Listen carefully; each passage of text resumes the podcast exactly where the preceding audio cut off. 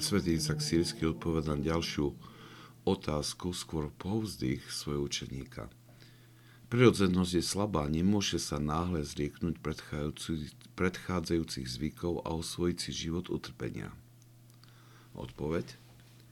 Kým v mudrosti človek myslí neporovná veľkosť budúceho života s krátkosťou utrpenia tohto pozemského života, nebude schopný nabrať odvahu podstúpiť utrpenia, ak by tak začal cestu do nového sveta. Prosím ťa, spočítaj v mysli počet rokov, ktoré sme strávili na tomto mieste a potom sa pokús porovnať ich s počtom dní budúceho života. Uváž, či počet dní, ktoré teraz dávaš, sa dá porovnať s počtom dní, ktoré dostaneš naspäť. Preto múdry človek, udívený veľkosťou tohto sveta a nekonečným životom v ňom, keď to porovnal s krátkosťou tohto sveta, povedal – Vek nášho života je 70 rokov a ak sme pri sile 80. No zväčša sú len trápením a trízňou, ubiehajú rýchlo a my odlietame. Jeden deň v tvojich nádvoriach lepší než iných tisíce.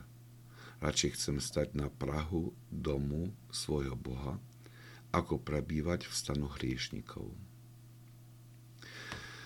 Svetý Izak Sírsky znova prizvukuje, že uvedomenie si krátkosti tohto pozemského života vedie k odvahe oslobodiť sa od jeho pút a začať cestu k spáse.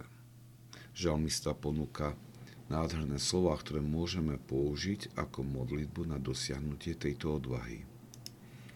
A tak nás nauč rátať naše dni, aby sme našli múdrosť srdca. Rovnako dobre nám môže poslúžiť asketické cvičenie, ktoré spočíva v pamätaní na smrť. Svetí otcovia často opakujú výrok, že kto na smrť pamätá každý deň, dokáže sa vyvarovať hriechu. A kto na ňu pamätá každú hodinu, stane sa svetým.